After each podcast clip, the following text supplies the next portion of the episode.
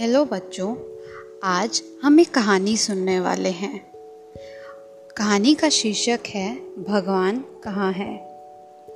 एक गाँव में दो भाई रहते थे। दोनों बहुत शरारती थे। पूरा मोहल्ला उनसे परेशान रहता था। एक बार गाँव में एक बहुत पहुँचे हुए महात्मा आए। लोगों का कहना था, महात्मा जिसको आशीर्वाद देंगे, उसका कल्याण हो जाता था। पड़ोसन ने बच्चों की माँ को सलाह दी कि बच्चों को महात्मा के पास ले जाएँ, क्या पता इस इनसे उनकी बुद्धि कुछ ठीक हो जाए। माँ को उसकी बात पसंद आई और वो पहले छोटे बच्चे को लेकर महात्मा के पास पहुँच गई। महात्मा ने माँ से बाहर इंतज़ार करने को बोला। तभी महात्मा बच्चे से पूछता है बेटा तुम भगवान को जानते हो ना?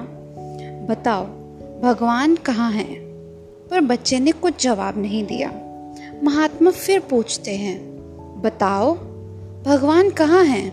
बच्चा फिर कुछ नहीं बोला, जिससे महात्मा की थोड़ी चिड़ सी गई।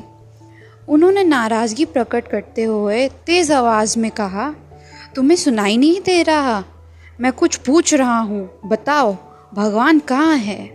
अचानक बच्चा उठा और बाहर की ओर भागा और घर आकर बेड के नीचे छिपने लगा।